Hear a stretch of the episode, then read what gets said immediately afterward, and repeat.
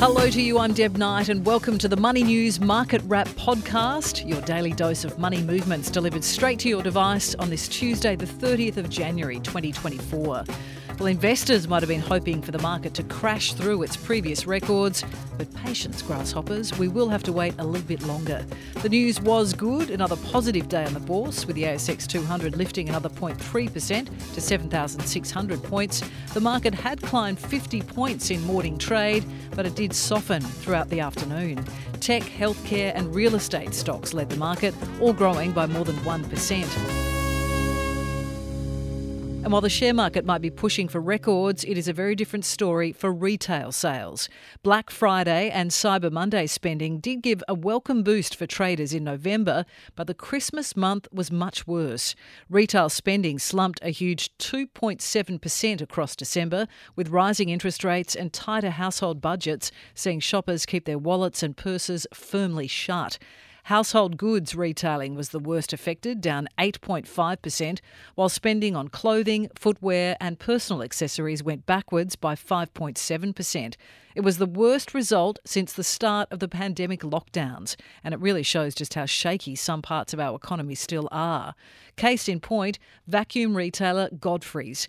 The 93 year old company was today placed into voluntary administration after rising costs, sluggish sales, and online competition hit its bottom line hard.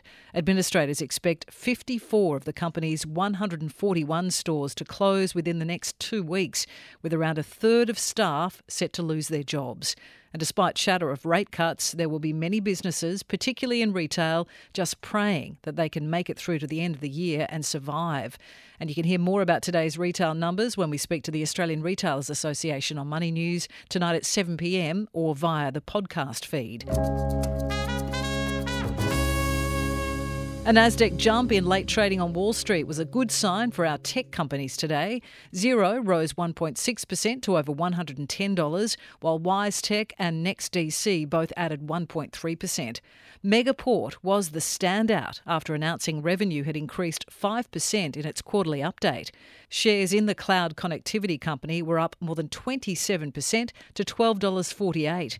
Healthcare leader CSL advanced 1.2% to 296.74 a share, and fashion retailer City Chic was up more than 26% after it confirmed offshore buyers were looking at the company. Financial stocks were down for the day, and that was led by insurers QBE and Suncorp, which both fell more than 2%.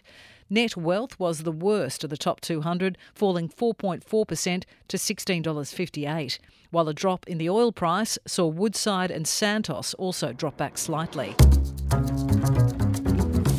On the currency markets, the Australian dollar has broken through the 66 US cent mark. At market close, you could also get 52 British pence, 97 Japanese yen, and $1.07 New Zealand for a single dollar. Gold has lifted again to US 2029 an ounce. Iron ore has remained at its recent 135 US dollars a tonne mark. Brent crude oil has fallen back down to US $82 a barrel, and Bitcoin has continued its stronger run over the last few days, with one coin coin now worth 65,694 Aussie dollars. Now, there was a flurry of excitement with the news that Taylor Swift would be heading to the American Super Bowl this year, at least in the fan box of her boyfriend Travis Kelce, after his NFL team, the Kansas City Chiefs, made it through to the showdown against the San Francisco 49ers next month but you almost need to be a billionaire like Tay Tay to afford a ticket.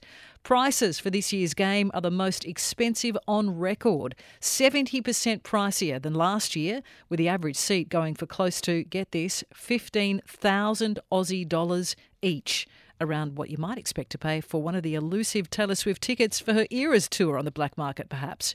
The Super Bowl location in Party Central Las Vegas means the event is being pitched as more than just a three hour football game, but a week long festival. So demand is through the roof, and so are the prices. Tonight on the show, we'll dive into the retail numbers with Fleur Brown from the ARA and look at whether the fall of a Chinese property developer has good or bad implications for Australian exporters.